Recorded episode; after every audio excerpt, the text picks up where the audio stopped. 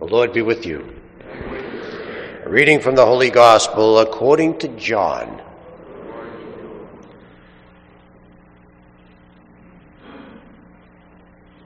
Jesus said to Nicodemus, "Just as Moses lifted up the serpent in the desert, so must the Son of Man be lifted up, so that everyone who believes in him may have eternal life. God so loved the world that he gave his only Son, so that everyone who believes in him might not perish, but might have eternal life. For God did not send his Son into the world to condemn the world, but that the world might be saved through him. Whoever believes in him will not be condemned. But whoever does not believe has already been condemned, because he has not believed in the name of the only Son of God. And this is the verdict, that the light came into the world, but people preferred darkness to the light, because their works were evil. For everyone who does wicked things hates the light, does not come toward the light, so that his works might not be exposed. But whoever lives the truth comes to the light, so that his works may be clearly seen as done in God." The Gospel of the Lord. Praise to you, Lord Jesus Christ.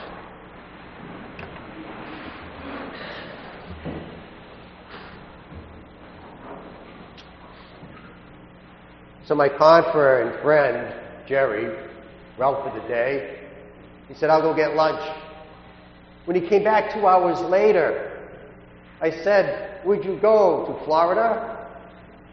He said, "No, the car wouldn't start." So I had to figure out how to start the car up.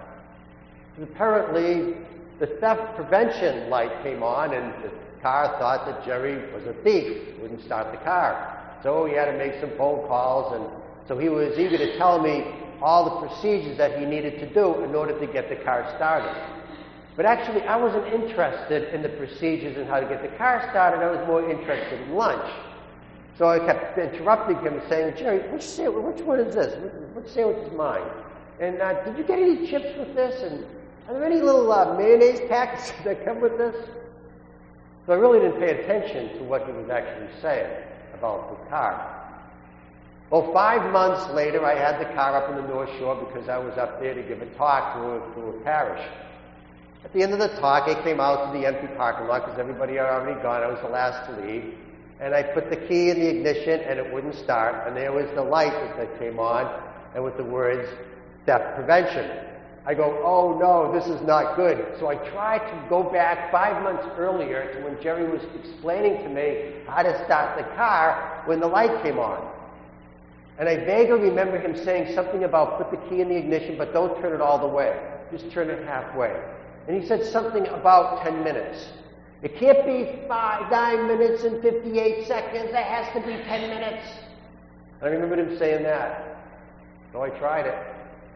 Sure enough, after 10 minutes, the light went out. I started up the car. And I knew that Jerry wanted to tell me that information. Even though that information, I didn't need it now. He knew that someday in the future, I was going to have that car, and it wasn't going to start. And I'm glad he gave me that information. I was 7 years old, and my father gave me a lecture on the evils of smoking. And he told me, he said that the hardest thing he ever did in his entire life was to quit smoking after he got out of the army. And he says, "I don't want you to have to go through the same thing." He says, "So remember, if you don't start, you won't have to quit." So I'm 7 years old, and I'm thinking to myself, "Well, why is he telling me all this for? I'm 7 years old. I don't even get an allowance. I can't even buy a pack of cigarettes. Why is he telling me this?" 6 years later, I was 13 years old, and we just got out of school. So I was with a bunch of the guys, and one of the kids took out a pack of cigarettes and passed it around. And when the pack came to me, I said to everybody in the group, You know something? If I don't start, I'll never have to quit. And we all thought that was a pretty cool line.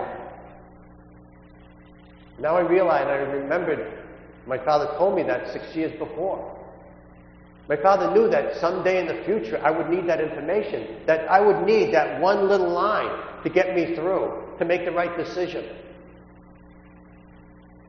Now in the gospel today, Jesus knows that Nicodemus is going to be assisting Joseph of Arimathea to take Jesus down from the cross, to prepare him for burial, and to bring his body to a tomb. This is a very important job that had to be done right, because the greatest day in the world will be the resurrection. The greatest story of the world is going to be the story of the empty tomb. But in order to have an empty tomb, you have to put a body in the tomb if you're going to have an empty tomb. So Jesus needed to give Nicodemus very important information so that he can do this job and do it well. So Jesus met him at night before he died and said, "When the Son of Man is lifted up, all people will be drawn to him." And Nicodemus, when he heard it, he said, "What the heck is he talking about? Lifted up?" And then Jesus said to him, "God so loved the world that he gave his only Son." And Nicodemus said, "What is he talking about?" Because the information he was giving him is going to be used a little later. And I bet every night before he went to bed, he was scratching his head. He was trying to figure out what Jesus was trying to tell him. What does he mean by all that? Until the day he was there under the cross, just before he was going to take the nails out of his hands, he looked up, and all of a sudden those words made all the sense. "When I am lifted up, I will draw all people to myself." When he looked up at the cross, God so loved the world, he gave his only Son.